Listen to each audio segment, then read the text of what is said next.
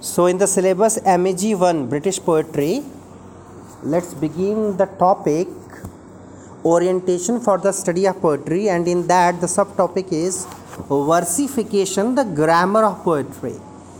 Means uh, grammar, first of all, grammar. ah. Grammar. Normally, grammar, ah, grammar. the kind of pronunciation we use is not done. So, this is grammar, grammar of poetry.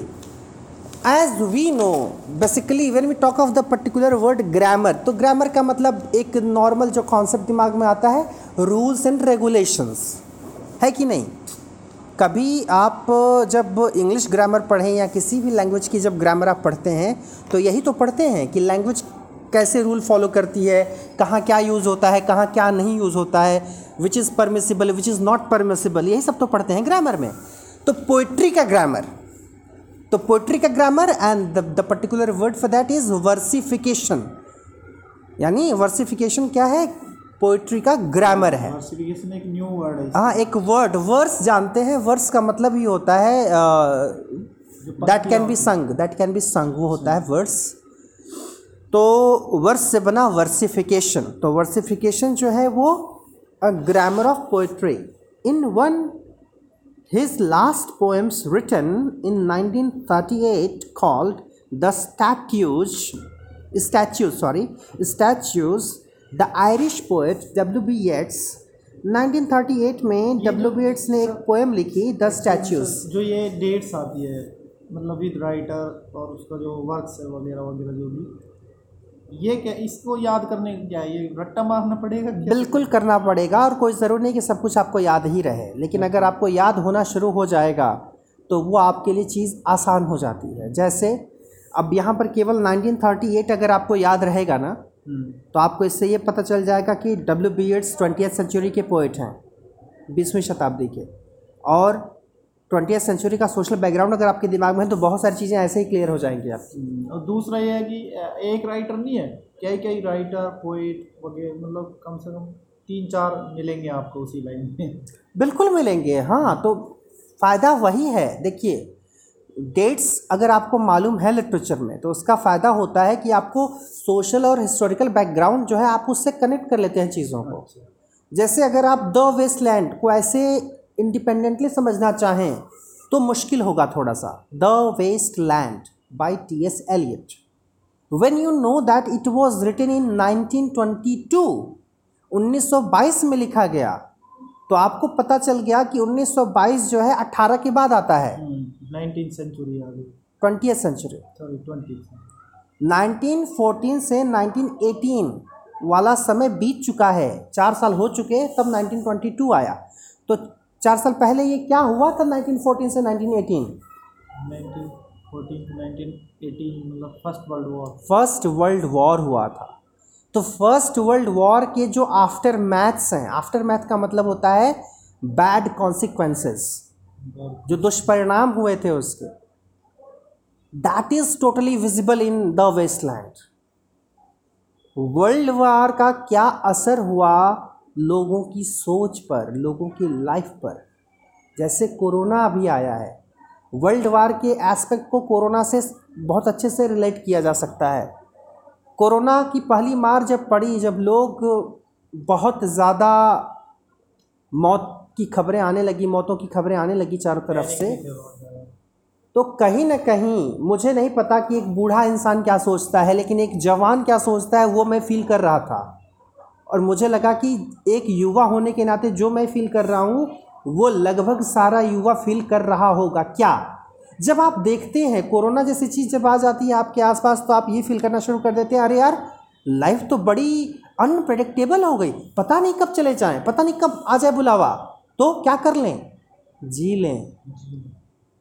और उस जीने में आप हर तरह से जीना चाहते हैं you become more materialistic आप ज़्यादा मैटेरियलिस्टिक हो जाएँगे। यहाँ तक कि अगर आपकी शादी नहीं हुई है तो आप सोचेंगे शादीशुदा जीवन व्यतीत कर लें किसी के साथ। मतलब एटलीस्ट सेक्स कर लें। एक सिंपल सी बात। वो एक हर युवा सोचेगा क्योंकि उसको पता है अरे साला पता नहीं कोरोना होगा मर गया तो क्या होगा? कब चले जाए हाँ। तो इस तरह की बातें दिमाग में ज़रूर आएँगी। और जो भी कमा रहे हैं, अच्छे से उड़ा लें। क्या बचा के करेंगे? पता नहीं क्या होगा। घूम ले जहाँ घूमना है। मतलब हर तरह से लाइफ को एंजॉय करने को सोचेंगे, क्योंकि आपको पता है, पता नहीं है कि कल क्या होगा। ऐसी जब चीज़ें आती हैं वर्ल्ड वॉर जब हुआ था तो यही हुआ था। बहुतों ने अपनों को खोया था। बहुत से लोग मरे थे, मारे गए थे, बहुत से लोग घायल हुए थे। और युद्ध का दुष्परिणाम ये हुआ कि स्पिरिचुअल डिग्रेडेशन हो गया डिटेरियरेशन हो गया और डिजनरेशन हो गया। क्या? स्पिरिचुअलिटी एकदम नीचे चली आई। ईश्वर, आस्था, धर्म सब गया तिल लेने। अब हुआ कि लाइफ को जी लो पता नहीं क्या हो जाए। जब आपको पता चलेगा कि एक युवा को जब पता चलेगा कि उसको चार दिन जीने को बचा है तो क्या बैठ करके हरे राम, हरे कृष्णा करेगा? नहीं करेगा। बूढ़ा आदमी करेगा। बूढ़े आदमी के साथ होता ना कि अब लाइफ का पता नहीं कोई भरोसा नहीं है। कर लो भजन कीर्तन अपना जो है परलोक सुधर जाएगा जो कि हमारी हमारा एक जो हमारी संस्कृति रही है जो हमको सिखाया जाता है। लेकिन एक जवान उस तरह से नहीं सोचेगा। I hope ninety percent at least ninety percent of youth will not you know think in that manner उनको लगेगा चार दिन बचा है। उन चार जगहों पर या उन ऐसी जगहों पर जाऊँ मैं जहाँ मैं जाना चाहता था पता नहीं फिर मौका ना मिले। मैं उससे मिलना चाहता हूँ जो जिससे मैं बहुत प्यार करता हूँ। भले ही उसकी शादी किसी और से हो गई हो। क्योंकि चार दिन बचा है ज़िंदगी जीने को तो अब क्या बचा? तो इस तरह की सोच अब देखिए ये ये है को रिलेशन नाम ही है द वेस्ट लैंड वेस्ट का मतलब अभी अगर सिलेबस में आपके नहीं होगा पोएट्री में तो आगे होगा श्योर है आपको पढ़ना ही है। अच्छा है सिलेबस में आपके? बहुत अच्छी बात है तो आपकी बात हो रही है। तो wasteland by T S Eliot अब उसका नाम है द वेस्ट लैंड वेस्ट कोई लैंड वेस्ट कैसे होगा? वेस्ट तब होता है जब वो ऊसर हो जाए जब वो बैरन हो जाए जब उसमें फर्टिलिटी ना हो जब उसमें पौधे ना उगें। तो स्पिरिचुअलिटी का पौधा उगना बंद हो गया तो लैंड वेस्ट हो गया। एक ज़मीन की गुणवत्ता, एक मिट्टी की गुणवत्ता उसके फर्टिलिटी से होती है कि उसमें कितनी अच्छी फ़सल तैयार हो रही है। अगर फ़सल तैयार करना बंद कर दे वो ज़मीन तो वो वेस्ट हो जाएगी। तो वही है the waste land the whole world has become the waste land because it has stopped its regeneration rejuvenation rejuvenation बड़ा अच्छा शब्द है। पुनर्जीवन का जो एक चक्र आता है और जब जब आप स्पिरिचुअल लेवल पर थोड़े से अच्छे स्थिति में होते हैं तो आप बहुत सारी चीज़ों को बैलेंस करना जान लेते हैं। लाइफ के तमाम उठा पटक में एक बैलेंस बना रहता है। लेकिन आप बहुत ज़्यादा मैटेरियलिस्टिक जब हो जाते हैं, भौतिकवादी हो जाते हैं तो पतन होता है केवल आपका। तो उसमें कैसे वो समझाया है, कैसे चीज़ों का अंतर क्या देखिए? जैसे एक तरफ़ अगर आप टी एस एलियट के द विशन को समझने की कोशिश करें, अपने गंगा से रिलेट कर सकते हैं उसको। टी एस एलियट उसमें टेम्स की बात करता है। Thames is the river on the bank of which London is situated Thames के किनारे लंदन है। अब टेम्स नदी के किनारे का नज़ारा क्या है?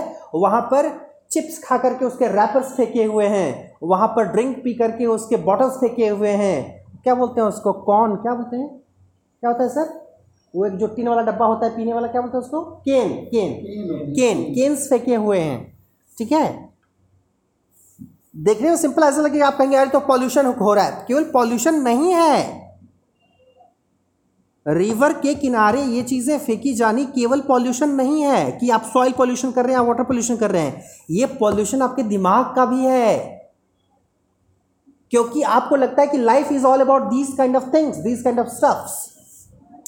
अब वो घटना, वैसी चीज़ें अगर हो गंगा के किनारे तो कैसे रिलेट कर पाएँगे उसको? इसलिए, देखिए, हमारे पूर्वजों ने कुछ बड़ी अच्छी चीज़ें की हैं। जो जो चीज़ें हमारी काम की रही हैं, उसको सीधे रिलीजन से जोड़ दिया।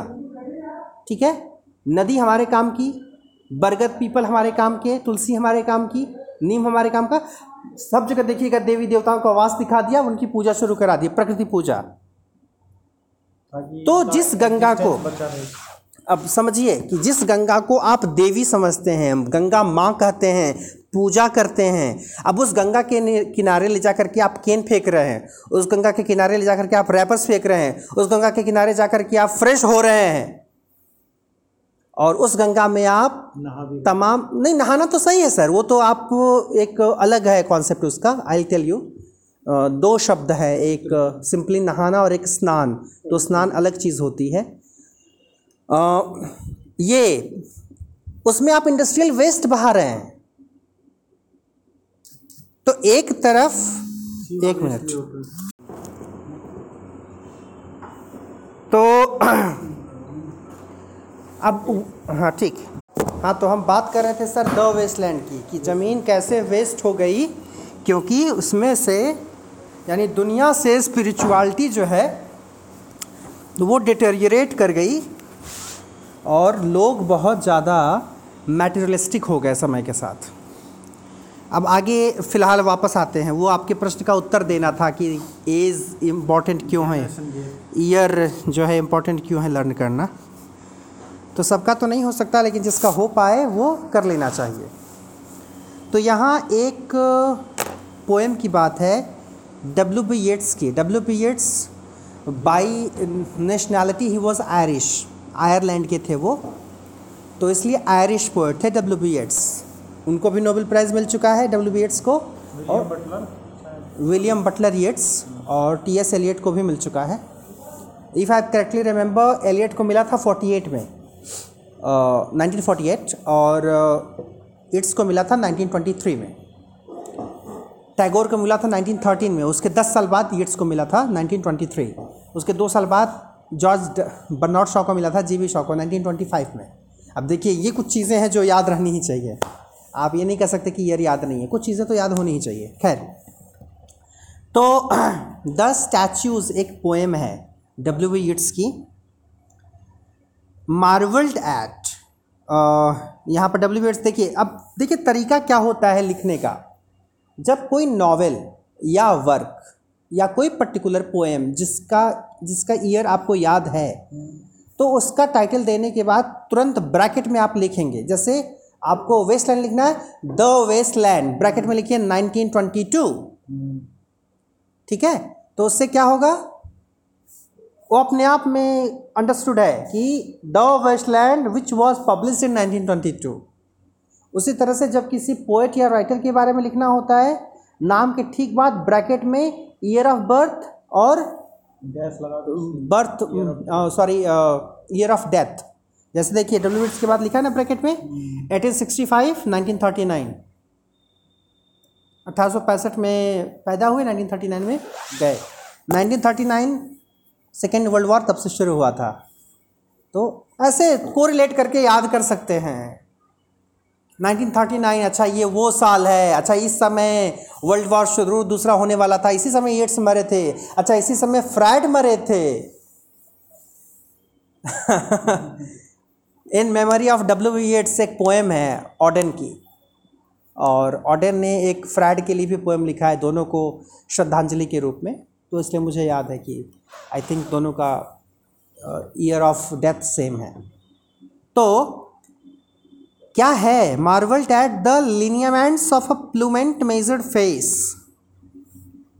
as you know masons work with plummets which is a plumb और ball of lead attach of lead attach to a string for testing perpendicularity of wall et cetera मतलब ये इसमें जो पोएम है कर रहा है कि जैसे आपको पता है कि जो मेजन्स होते हैं वो प्लूमेट्स का इस्तेमाल करते हैं। मेजन्स कौन होते हैं? राजमिस्त्री जो घर बनाते हैं। तो जब वो घर बनाते हैं तो तमाम चीज़ों को मेज़र करने के लिए कुछ यूज़ करते हैं पैरामीटर्स अपने। Plummet measured face has its distinctive feature और लिनियमेंट्स तो अब प्लूमेट से कोई अगर चेहरा नापा जाए, एक राजमिस्त्री वो जो डिवाइस मेज़न, एक जो वो डिवाइस यूज़ करता है दीवारों की लंबाई चौड़ाई नापने के लिए उससे किसी का अगर चेहरा नापा जाए तो ये थोड़ा सा अलग है you know something different earlier on on in the poem it's had written क्या लिखा है इन्होंने इस पोएम में? For the man that with a mallet और a chisel model these calculations that look but casual flesh put down all Asiatic wage immensities and not banks of oars that swam upon the many-headed foam at Salamis Europe put off that form with Phidias, gave women dreams and dreams their looking glass. क्या मतलब है इसका ये मतलब इसी poem के words है ये जो हाँ ये अ, जो ऊपर बताया ना द स्टैच्यूज अब वही है। लर्न करने की ज़रूरत नहीं है? नहीं नहीं नहीं ना लर्न करने की ज़रूरत नहीं। ये आपको समझने के लिए। ये आपको समझने के लिए दिया है कि उस पोएम में दिखाया है कि कैसे स्टैच्यूज अब वही है जैसे बिल्डिंग बनती है वैसे किसी का स्टैच्यू अगर बनेगा तो ऑब्वियस है कि तब उसका चेहरा तो नापा ही जाएगा प्लूमिट से ना? समझ रहे हैं? तो सैलमिस एक जगह का नाम है ग्रीस में है। Was the site of the root in 480 BC of Xerxes, the son of Darius, the Persian king, by the Greeks. According to Herodotus, Herodotus जो है हिस्टोरियन थे जिनको कहा जाता है हिस्ट्री का फादर कहा जाता है हेरोडोटस को the Greek historian who had participated in the war and left an account of it. युद्ध में भी पार्टिसिपेट किए थे और उसके बारे में भी लिखा था उन्होंने the armies of the Persian were fantastic their might unchallenged they were defeated by the cooperation of Athens and Sparta ये बहुत फ़ेमस कहानी है। पर्शियन की है कि जो बहुत अच्छे थे युद्ध में पर्शियंस पर्शियंस जो अब अभी ईरान वाले हैं। ईरान का पुराना नाम पर्शिया है।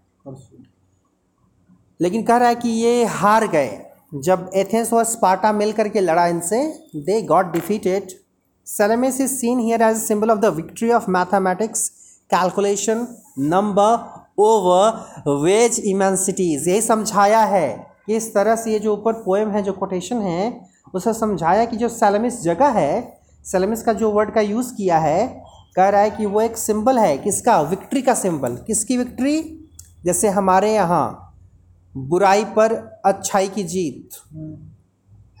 अधर्म पर धर्म की विजय। तो वैसे ही यहाँ पर क्या है? मैथमेटिक्स कैलकुलेशन और नंबर पर किसकी जीत? मतलब इनकी जीत वेज इमेंसिटीज की and the proverbial Asiatic grandeur we are reminded of the sea battle at Salamis by the many headed form in the six line of the quotation अब in the same line it's cunningly slips in the name of Phidias who was perhaps the greatest artist of an ancient Europe कह रहा है कि ये युद्धों की बात करने के साथ ही इसमें एक और नाम ला दिया है येट्स जिसका नाम है फिडियास जो कि एंशियंट यूरोप का ग्रेटेस्ट आर्टिस्ट हुआ करता था इस colossal statue of Zeus and Olympia Olympia के नाम पर ही ओलंपिक होता है in the south east of Acropolis, wrought in ivory and gold over a core of wood, was the most famous statue of antiquity. Had also contributed three statues of Athene or Acropolis. One of them was wrought in ivory of the gold. He had also probably designed and certainly supervised the construction of the frieze of Parthenon देख रहे हैं कैसे पूरा history का उठा उठा करके दे रहा है रेफरेंस आपको लग रहा है भाई क्यों पढ़ रहे हैं क्यों पढ़ रहे हैं क्यों पढ़ रहे हैं क्यों दिया ये सब ऐसे ही जब आप लिटरेचर में सच में बैकग्राउंड में घुसते हैं ना तो ऐसे ही बहुत पीछे पीछे की चीज़ें आपको जाननी होती है कि कहाँ से उठा करके कौन सा कॉन्सेप्ट लाया गया है। इस perhaps wants to tell us that it was Phidias artistry is life like creation products of calculation and measurement not that set high standards for society of parcels तो ये पूरी की पूरी जो पोएम के बारे में बात कर रहा है गुरु जी वो बस ये समझा रहा है कि जैसे स्टैचू को खूबसूरत बनाने के लिए जैसे आर्किटेक्चर को खूबसूरत बनाने के लिए सही कैलकुलेशन सही मैथमेटिक्स की ज़रूरत होती है। ठीक उसी तरह से पोइट्री का ग्रामर आपको जानना होगा पोइट्री को सही से समझने के लिए या सही से कंपोज करने के लिए। जैसे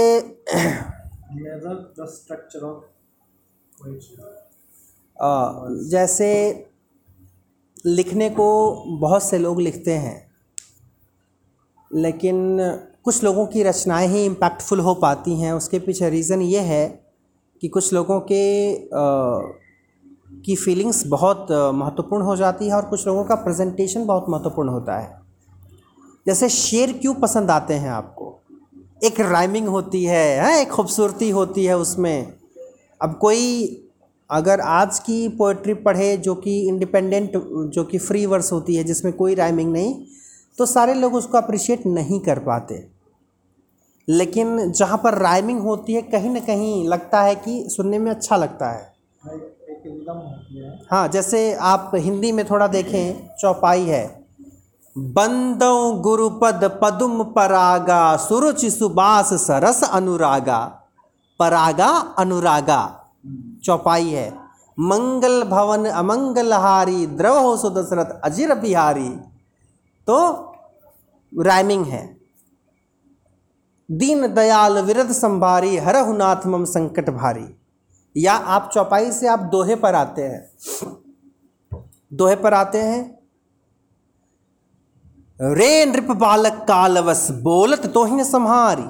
धनु ही सम त्रिपुरारी धनु विदित सकल संसारी। संहारी संसारी। राइमिंग है। पहला और तीसरा मैच नहीं करेगा, दूसरा और चौथा मैच करेगा। दोहा हो गया। सोरठा ठीक इसका उल्टा होता है। अगेन कैलकुलेशन पहला और तीसरा मैच करेगा, दूसरा चौथा नहीं करेगा। जहि सुमिरत सिद्धि होय, गण नायक करिवर बदना। करहु अनुग्रह सोय। जहि सुमिरत सिद्धि होय, करहु अनुग्रह सोय। पहला और तीसरा मिला? समझ में आ रहा है? सोरठा दोहे का ठीक उल्टा होता है। तो ये सारे जो कैलकुलेशंस हैं, ये पूरा जो अभी जितना बकबक किए हैं, इसके पीछे का एकमात्र उद्देश्य बस यही समझाना था कि कह रहा है कि इट्स शायद ये कहना चाहते हैं कि जो फिडियाज की आर्टिस्ट्री है, जिस तरह से लाइफ लाइक क्रिएशन है उसका, ये सब किसका नतीजा है? Products of calculation and measurement सही कैलकुलेशन और measurement none the less that set high standards for the society कर लीजिए। हेलो। यहाँ पर एक बात बोल रहा है भाई कि student who wishes to learn poetry properly must learn the basics of metre specially if he she और he he wishes to appreciate the poetry in a foreign language. जब आप एक छात्र के रूप में पोइट्री को अच्छी तरह से समझना चाहते हैं तो आपके लिए ज़रूरी हो जाता है कि आप बेसिक्स मीटर के बेसिक्स ज़रूर जानें, ज़रूर समझें। ख़ास करके तब जब आप किसी फॉरेन लैंग्वेज की पोइट्री पढ़ रहे हैं तो उनका मीटर आपको समझ में आना चाहिए। अगर आप वो समझ पाते हैं तो आप और बेहतर तरीके से उसको अप्रिशिएट कर पाएँगे। जैसे उस दिन मैंने जो प्लॉट वाला एग्ज़ाम्पल समझाया था बाहुबली में, कि कैसे पानी का यूज़ फर्दर वो करता है आगे जा कर के। तो जब आप ये समझते हैं तो आप और बेहतर तरीके से अप्रिशिएट कर पाते हैं। अप्रिशिएट किसी को आप कब कर पाएँगे? जब आप उसकी क्वालिटी से परिचित हो पाएँगे। कोई कितना भी अच्छा लिख करके मर जाए, आपको अगर वो समझ में नहीं आए तो आप अप्रिशिएट कर पाएँगे, नहीं कर पाएँगे। तो अप्रिशिएशन के लिए उस लेवल की अंडरस्टैंडिंग भी तो होनी ज़रूरी है। तो पोइट्री को अप्रिशिएट करने के लिए मीटर की जानकारी होनी ज़रूरी है। इवन यहाँ कोट किया है एलियट को भी टी एस एलियट को भी, और कहा है कि एक लेक्चर के दौरान ग्लासगो में एक लेक्चर था W B Ker memorial lecture 1942 में हुआ था। वहाँ टी एस एलियट ने जो है एक बात कही। क्या कहा था? Even in approaching the poetry of our own language we may find the classification of metres अपनी भाषा, यानी जो नेटिव स्पीकर हैं, जिनकी अंग्रेज़ी अपनी भाषा, ऊपर तो हम फॉरेन लैंग्वेज की बात किए, लेकिन कह रहा जिसकी अपनी भाषा है, उसको भी of lines with different numbers of syllables and stresses in different places useful at preliminary stage as a simplified map of a complicated territory but it is only the study not of poetry but of poems that can train our ear तो क्या क्या चीज़ें important है जैसे देखिए syllables stresses metres metres ये सारी चीज़ें कह रहा है कि इसकी ट्रेनिंग लेनी बहुत ज़रूरी है कानों को भी। मैंने हर स्तर पर अगर अप्रिशिएट करने सीखना है तो ये सारी चीज़ें समझ में आनी चाहिए। तो ये थोड़ी टेक्निकल बातें हैं। अगर समझ पाते हैं तो जैसे दिखाइए, पेज दीजिए इधर। देखिए, मीटर तो हम समझ लेंगे अभी। मीटर को समझने से पहले फुट समझिए, और फुट का प्लूरल होता है फीट। ठीक है? एक टर्म होता है सिलेबल। सिलेबल का मतलब होता है शब्द खंड। ठीक है? जब किसी पर्टिकुलर वर्ड को आप बोलते हैं जैसे एग्जामिनेशन हाँ बिल्कुल। तो बोलते समय उसको आप कहाँ कहाँ से ब्रेक कर रहे हैं? ज़्यादातर वो ब्रेक होता है वॉवेल की जगह पर ठीक है? जैसे एक शब्द है ब्यूटी ब्यूटीफुल एक शब्द है ब्यूटीफुल तो क्या वो सच में बोलते हैं ब्यूटीफुल ऐसे बोलते हैं क्या? ब्यूटीफुल नहीं बोलते। कैसे बोलते? Beau beautiful beautiful beautiful beautiful आप ऐसे बोलते हैं हैंडसम बोलते हैं क्या? हैंडसम हैंडसम हैंडसम हैंडसम जो आम आम भाषा है हमारी डायलेक्ट उसमें तो कुछ भी बोलते हाँ तो कुछ भी बोलते हैं तो गड़बड़ करते हैं। वही समझना है कि बोलते समय अंग्रेज़ी के जो शब्द है आप बीच में ब्रेक लेते हैं। कई बार ऐसा होता है कि आपको पता नहीं होता कि ब्रेक कहाँ लेना है।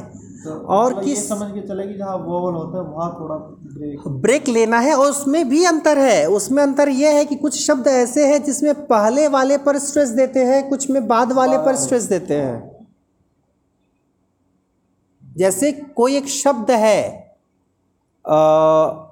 जैसे हैंडसम ही है। ठीक है? शब्द है हैंडसम। तो आप हैंड को जल्दी बोल रहे हैं कि सम को जल्दी बोल रहे हैं? हैंडसम। हैंडसम। ध्यान से सुनिए हैंडसम। क्या खींच रहे हैं? हैंड को खींच रहे हैं कि सम को खींच रहे हैं? हैंडसम। ऐसे बोलते हैंडसम। बोलते हैं क्या? हैंडसम। नहीं बोलते। ये समझिए। तो दो बातें हैं। हाँ। तो जब जब एक एक वर्ड है आपके सामने हैंडसम ये वर्ड हुआ, आपने इसको ब्रेक कर दिया सिलेबल्स में। तो इसमें दो सिलेबल हो गए हैंड और सम हैंडसम ठीक है? तो इवन हैंड में भी ब्रेक हो जाएगा तो है हैंडसम और सम हैंड हैंडसम एक वर्ड है हैंड तो हैंड में भी केवल हैंड एक वर्ड है लेकिन उसमें सिलेबल तो दो हो जाएगा। हैंडसम हैंडसम क्लियर है? तो ये अब इसमें यही है कि किस पर्टिकुलर सिलेबल पर आप स्ट्रेस डाल रहे हैं। तो जहाँ स्ट्रेस डालते हैं उसको बोलते हैं जो स्ट्रेस डालते हैं उसको बोलते हैं एक्सेंटेड सिलेबल एक्सेंटेड जहाँ आप स्ट्रेस डालते हैं उसको बोलते हैं एक्सेंटेड सिलेबल सिंबल भी बना रखे हैं हाँ।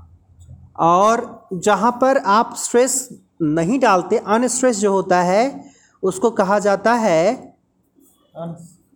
अनएक्सेंटेड सिलेबल एक्सेंटेड सिलेबल और अनएक्सेंटेड सिलेबल ठीक है? समझ में आया? किसी भी वर्ड को आप सिलेबल्स में ब्रेक करते हैं किसी वर्ड में- दो पार्ट किसी वर्ड में समटाइम्स एक ही सिलेबल हो सकता है दो हो सकता है तीन हो सकता है चार हो सकता है कितना भी हो सकता है। तो आ, अब जो जो जिसमें केवल एक सिलेबल होता है उसको मोनोसिलेबिक कहा जाता है। मोनोसिलेबिक और जिसमें एक से ज़्यादा सिलेबल होता है उसको एक से ज़्यादा तो डाई सिलेबिक हो जाएगा। जिसमें दो सिलेबल होंगे वो डाई सिलेबिक हो जाएगा जिसमें तीन होंगे वो ट्राई सिलेबिक हो जाएगा जिसमें चार होंगे वो टेट्रा सिलेबिक हो जाएगा। हाँ। तो इस तरह से अब यहाँ पर एक चीज़ और इंटरेस्टिंग है जानने वाली। अब आपने मोनोसिलेबिक और मल्टीसिलेबिक का अंतर समझ लिया या पॉलीसिलेबिक जब आप एडजेक्टिव पढ़ते हैं तो मोनो मोनोसिलेबिक जो वर्ड्स होते हैं उनमें आप ई ER आर और ई एस टी लगा देते हैं। लेकिन जितना भी पॉलीसिलेबिक होता है, उसमें आप नहीं लगा पाते। उसमें आप मोर और मोस्ट लगाते हैं। आप फैट का फैटर फैटेस्ट करते हैं, थिन का थिनर थिनेस्ट करते हैं, रेड का रेडर रेडेस्ट करते हैं, लॉन्ग का लॉन्गर लॉन्गेस्ट करते हैं। लेकिन आप ब्यूटीफुल का ब्यूटीफुलर ब्यूटीफुलेस्ट नहीं करते। Beautiful, handsome. तो ब्यूटीफुल का क्या होता है? More beautiful, most beautiful. Handsome का क्या होता है? More handsome, most handsome. ये सिलेबल वाला कॉन्सेप्ट वहाँ भी काम आएगा। कि अगर कोई एडजेक्टिव मोनोसिलेबिक है तो उसमें जनरली ई आर या ई एस टी लग जाता है। उसमें भी कुछ एक्सेप्शन है, जैसे गुड है। तो गुड का E R E S T नहीं होता बेटर बेस्ट अलग होता है। बैड का वर्स वर्स्ट होता है। अदरवाइज़ अगर मोनोसिलेबिक से ज़्यादा है, कोई डाइसिलेबिक ट्राइसिलेबिक है तो वहाँ पर ई आर और ई एस टी नहीं लगता। वहाँ पर मोर मोस्ट लगता है। ठीक है? तो सिलेबल आपने समझ लिया। अब अगर फ़ूड की बात करें तो फ़ूड क्या होता है? जनरली दो सिलेबल मिल करके एक फ़ूड बनते हैं। लेकिन हाँ उसमें एक चीज़ ध्यान रखनी होती है, एक स्ट्रेस्ड होना ज़रूरी होता है। उसमें एक जो है स्ट्रेस्ड होना ज़रूरी होता है। तो यानी जब फूट बनेगा तो फूट में नॉर्मली क्या होता है कि एक अनएक्सेंटेड अगर है तो दूसरा एक्सेंटेड होना चाहिए। तब एक फुट बनता है। ठीक है? अब इसी का जब प्लूरल हो जाएगा तो फीट हो जाएगा। जैसे एक लाइन है उसमें एक फुट आया एक फुट का मतलब एक एक्सेंटेड एक अनएक्सेंटेड आ गया एक फुट बन गया। अब उसी में एक से ज़्यादा है तो दो फीट हो गया। हाँ तीन है तो तीन फीट हो गया। चार है तो चार फीट हो गया। है ना? नमस्कार तो वही एक दो तीन चार जो फीट है उसी से फर्दर मीटर डिस्कस होता है है ना? जैसे मान लीजिए कि कोई एक लाइन है उसमें एक फुट यहाँ है फिर एक फुट है फिर एक फुट है मान लीजिए तीन फुट हो गया। तो ये तीन फीट हो गया ना? अब ये तीन फीट क्या हो जाएगा? तीन का मतलब ट्राई और हो गया मीटर ट्राई मीटर तीन फीट में एक मीटर होता है। गुरु जी ये मैथ वाला फीट मीटर नहीं है। ये इंग्लिश की पोएट्री की बात कर रहे हैं। अच्छा। हाँ तो तो ये चीज़ हो गई। अब उसमें एक चीज़ और जो याद करने वाली है दो चीज़ जो जनरली आती है। पहले अगर अनएक्सेंटेड आया और फिर एक्सेंटेड आया। इसको बोलते हैं अनएक्सेंटेड फॉलोड बाय एक्सेंटेड। तो इसको कहा जाता है आयम्ब। आयम्बिक। आयम्ब इसका नाम आयम्ब है इससे आयम्बिक बना है। उसी तरह से पहले अगर एक्सेंटेड आएगा और बाद में अनएक्सेंटेड आएगा दैट इज़ कॉल्ड ट्रॉकी। इसका नाम ही है। Trochee. Unaccented plus accented is called iamb accented plus unaccented is called trochee अब इसी से आयम्बिक मीटर बनता है और ट्रॉकेइक मीटर बनता है। अब समझिए कि कोई एक लाइन है, जैसे तीन फीट की बात मैंने की। अब ये जो फूट है, कौन सा वाला है? पहले अनएक्सेंटेड फिर एक्सेंटेड अनएक्सेंटेड फिर एक्सेंटेड अनएक्सेंटेड फिर एक्सेंटेड यानी आयम हो गया ना? आयम हो गया, साथ में ट्राई हो गया। तो आयम्बिक ट्राईमीटर हो जाएगा। ऐसा ही पाँच अगर रहेगा तो आयम्बिक पेंटामीटर हो जाएगा। समझ में आ रही है बात? अब अगर ऐसा है एक्सेंटेड के बाद अनएक्सेंटेड है तो ट्रॉकेक बनेगा। तो अब ट्रॉकेइक ट्राईमीटर है कि ट्रॉकेक पेंटामीटर है कि ट्रॉकेइक हेक्सामीटर है इससे वो मीटर क्लियर होता है। और अब आप अगर याद करना चाहें जब आप बात करते हैं सोनेट की सोनेट की लाइन की मीटर का मीटर क्या होता है? सिक्स प्लस नहीं नहीं सोनेट तो चौदह लाइन का होता है तो पता है। चौदह लाइन में अगर आप शेक्सपियर को फॉलो करें तो तीन क्वार्टरेन होता है। तीन क्वार्टरेन का मतलब चार चार लाइन का, ठीक है? Three stanzas of four line stanzas of four lines चार तीन बारह हो गया, और एक कपलेट होता है। ये तो होता है ये मैं मीटर पूछ रहा हूँ, क्या होता है? मीटर। मीटर क्या होता है, सोनेट का? सोनेट का मीटर होता है आयम्बिक पेंटामीटर। Iambic pentameter. तो अब जब आपके सामने आयम्बिक पेंटामीटर आएगा तो ऐसा लगेगा कि ये क्या चीज़ है। सिंपल है कि ये क्या चीज़ है। इसका मतलब ये है अब शेक्सपियर का कोई सॉनेट उठा- लीजिए।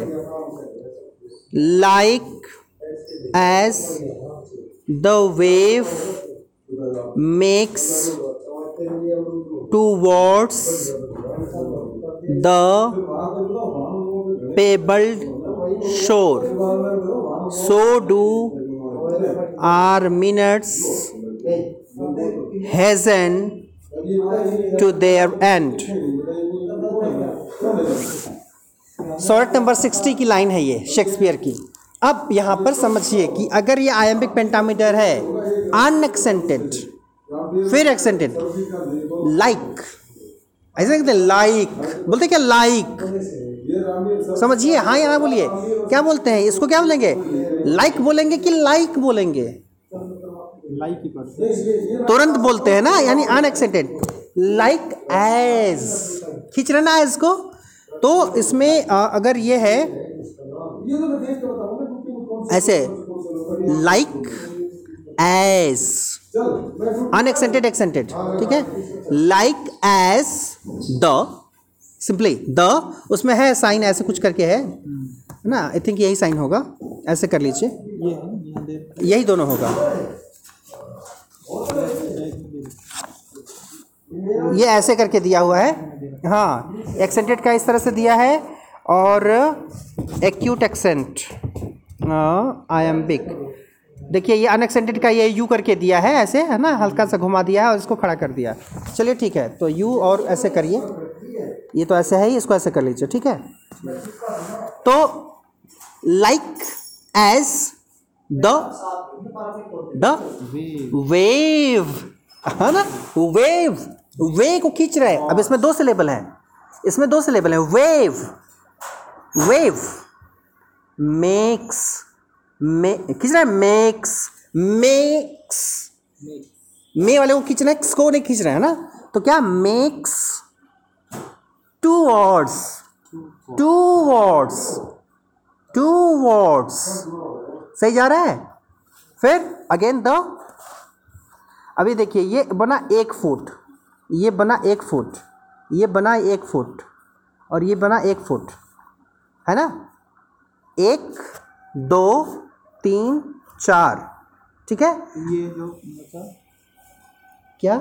ये सिंगल बचे नहीं सिंगल बचा तो आगे भी तो है। अच्छा अच्छा। अब यहाँ पर ये ये भी वही होगा। टूवर्ड्स पेबल्ड शोर पेबल्ड पेबल्ड शोर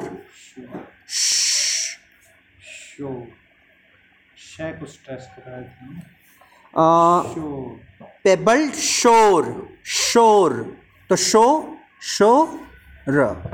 ठीक है? कुछ एक दो इधर उधर गड़बड़ होगा। अब इसमें unaccented accented unaccented accented unaccented accented unaccented accented unaccented कभी कभी डबल हो जाता है उससे कोई दिक्कत नहीं है। फिर एक्सेंटेड फिर अनएक्सेंटेड एक्सेंटेड यानी कुल मिलाकर के ये नॉर्मली आना चाहिए था। कितना? पाँच। फाइव फीट आनी चाहिए थी। यानी पाँच इनको फीट बोलते हैं जो अभी हम बना हाँ। सिंगल रहेगा तो फुट और प्लूरल होगा तो फीट हो जाएगा। तो अगर पाँच हैं और फीट हैं और साथ में पहले अनएक्सेंटेड फिर एक्सेंटेड तो अनएक्सेंटेड एक्सेंटेड हुआ तो आयम्बिक हो गया। और बाद में पाँच है तो पेंटामीटर हो गया आयम्बिक पेंटामीटर पाँच मतलब लाइन्स पाँच लाइंस नहीं गुरुजी पाँच फीट होनी चाहिए एक लाइन में। आयम्बिक पेंटर एक लाइन में अगर पाँच फीट है तो पेंटामीटर हो गया। एक लाइन में अगर तीन फीट है तो ट्राई ट्राईमीटर हो गया चार है तो टेट्रामीटर हो गया। क्लियर है? अब उसमें पहला वाला एक्सेंटेड है कि अनएक्सेंटेड है उसके हिसाब से आयम्बिक या ट्रॉकिक होगा। तो पहला वाला अगर अनएक्सेंटेड है तो आयम्बिक पहला वाला अगर एक्सेंटेड है तो ट्रॉकी क्लियर है?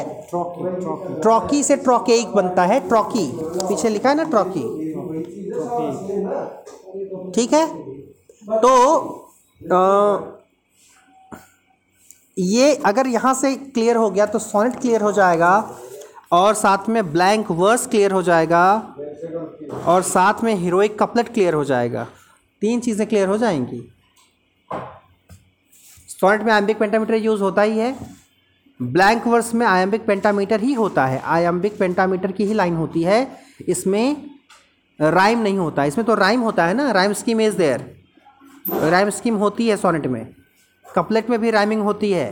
लेकिन इसमें ब्लैंक वर्ड ब्लैंक वर्स का नाम ही है ब्लैंक तो राइमिंग नहीं होती। नो राइमिंग लेकिन मीटर होता है।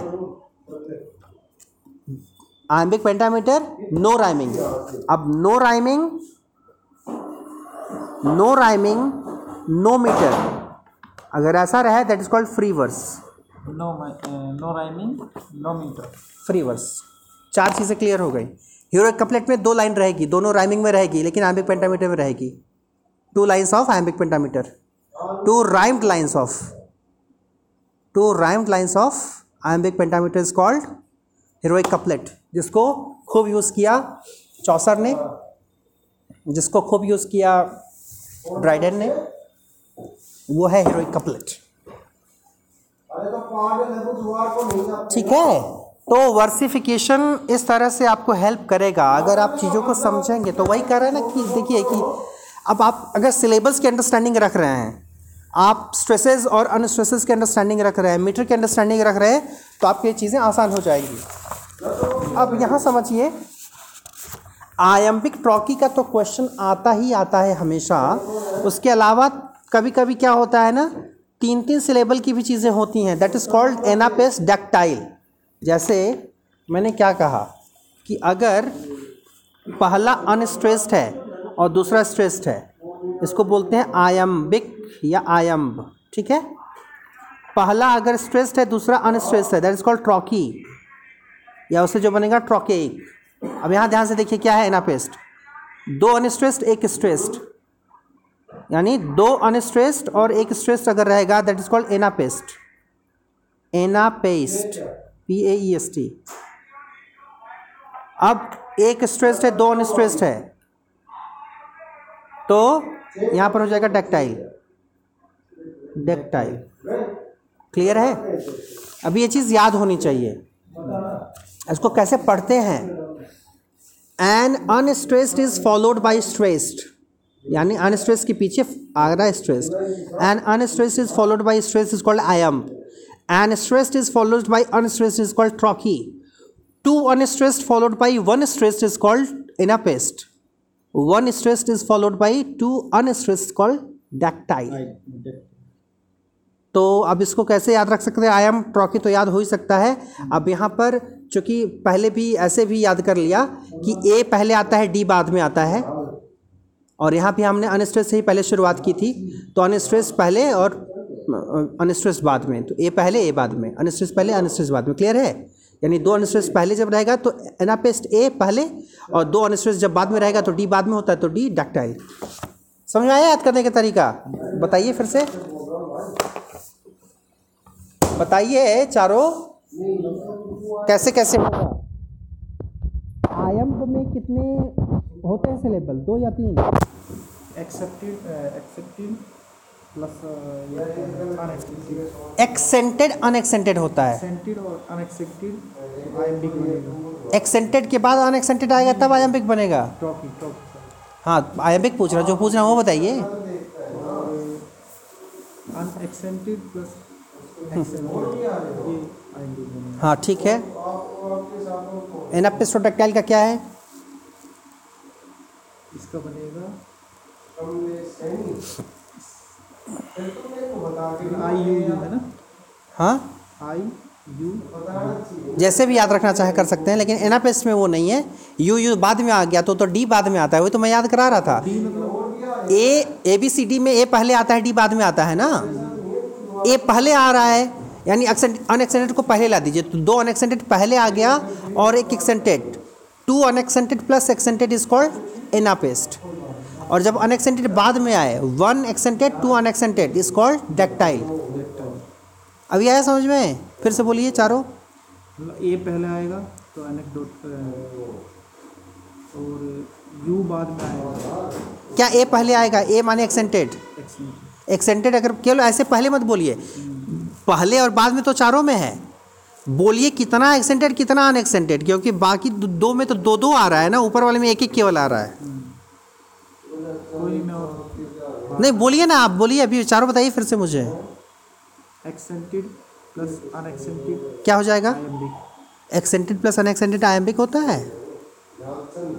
एक्सेंटेड एक्सेंटेड प्लस अनएक्सेंटेड ये ये होता है ट्रॉकी होता है।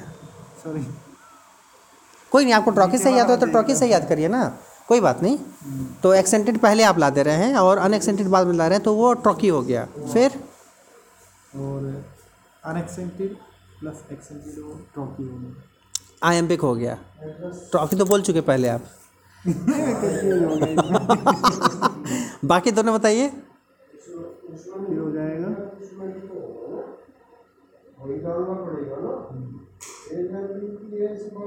आई आयम्बिक आयम्बिक ट्रॉकी हो गया। आप बताइए डक्टाइल किसको बोलते हैं एक टाइप में हो जाएगा शुरू वाला क्या लिखा है? दो अनएक्सेंटेड बाद में जब रहेगा तो डैक्टाइल हो जाएगा। दो अनएक्सेंटेड पहले रहेगा तो एनापेस्ट हो जाएगा। ये